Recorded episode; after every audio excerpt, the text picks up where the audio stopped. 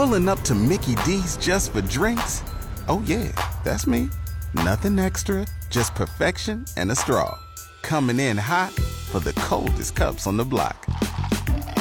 Because there are drinks, then there are drinks from McDonald's. Mix things up with any size lemonade or sweet tea for $1.49. Perfect with our classic fries. Price and participation may vary, cannot be combined with any other offer. Ba da ba ba ba. All right, it's Fat Tuesday, Mardi Gras. Yes, it is. But we're not indulging right now because we're going to talk serious stuff with this gentleman, our senior White House correspondent for Gray Television, Mr. Jon Decker. Good morning, Jon. Hey, good morning to you, Pam. First of all, congratulations on a remarkable, remarkable work anniversary today. I uh, wish I could be there, but having a great. Well, thank you, sir. That's so kind of you. Occasion. I appreciate that. Appreciate that a lot. It's been uh, it's hard to believe 35 years in one place. I I know it. Time flies. I know. Unbelievable. Honest to goodness. Well, you know, it time is not flying when it comes to all of these things that we're dealing with in court for, for former President Donald Trump. No. Tell us about the appeal. No, that's very true. That is very true indeed. So uh, yesterday uh, there was a deadline that was set by the D.C. Circuit Court of Appeals. The deadline for him to file an appeal of their unanimous decision uh, related to presidential immunity was yesterday, five o'clock, and just before five o'clock, uh, Donald Trump's lawyers filed that appeal with the U.S. Supreme Court.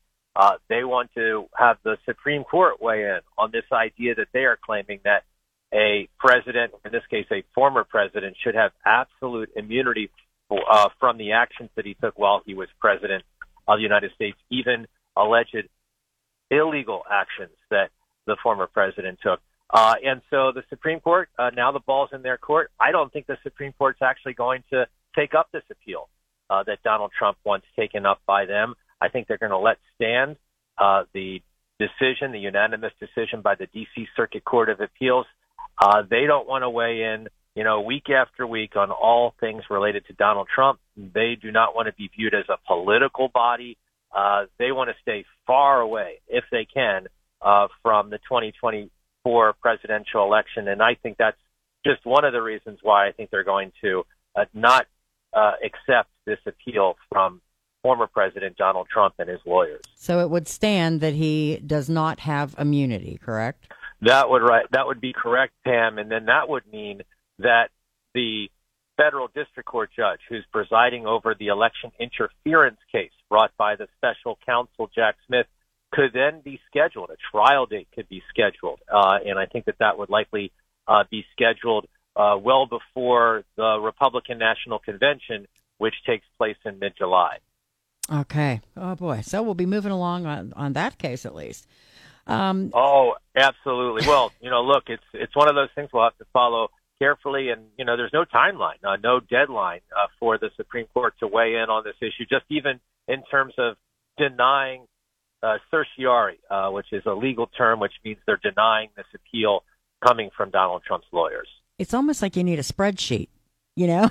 yeah, I think that's right. That would make a lot of sense. Uh, but, or you can count on me. I, I can tell you. That's right. that's why we have you. Absolutely. So I think we uh, we're looking at a possible redo on the um, Alejandro Mayorkas impeachment, right? Yes, the impeachment of Alejandro Mayorkas, the DHS secretary. Uh, take two. Uh, that will happen today, and the reason why is because Republicans feel they now have the votes that are necessary uh, to to impeach uh, the Secretary of Homeland Security. Uh, one reason is they have one extra vote today. That will be Steve Scalise, the number two House Republican.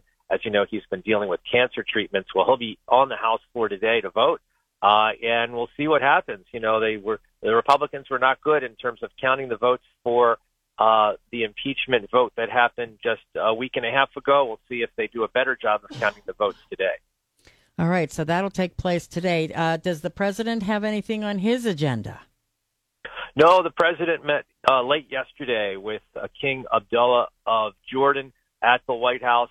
Uh, no big events uh, like that scheduled for today uh, with President Biden. Uh, tell you, did I tell you my Super Bowl story, Pam? Did I tell you uh, what was going on on the Super Bowl? I don't.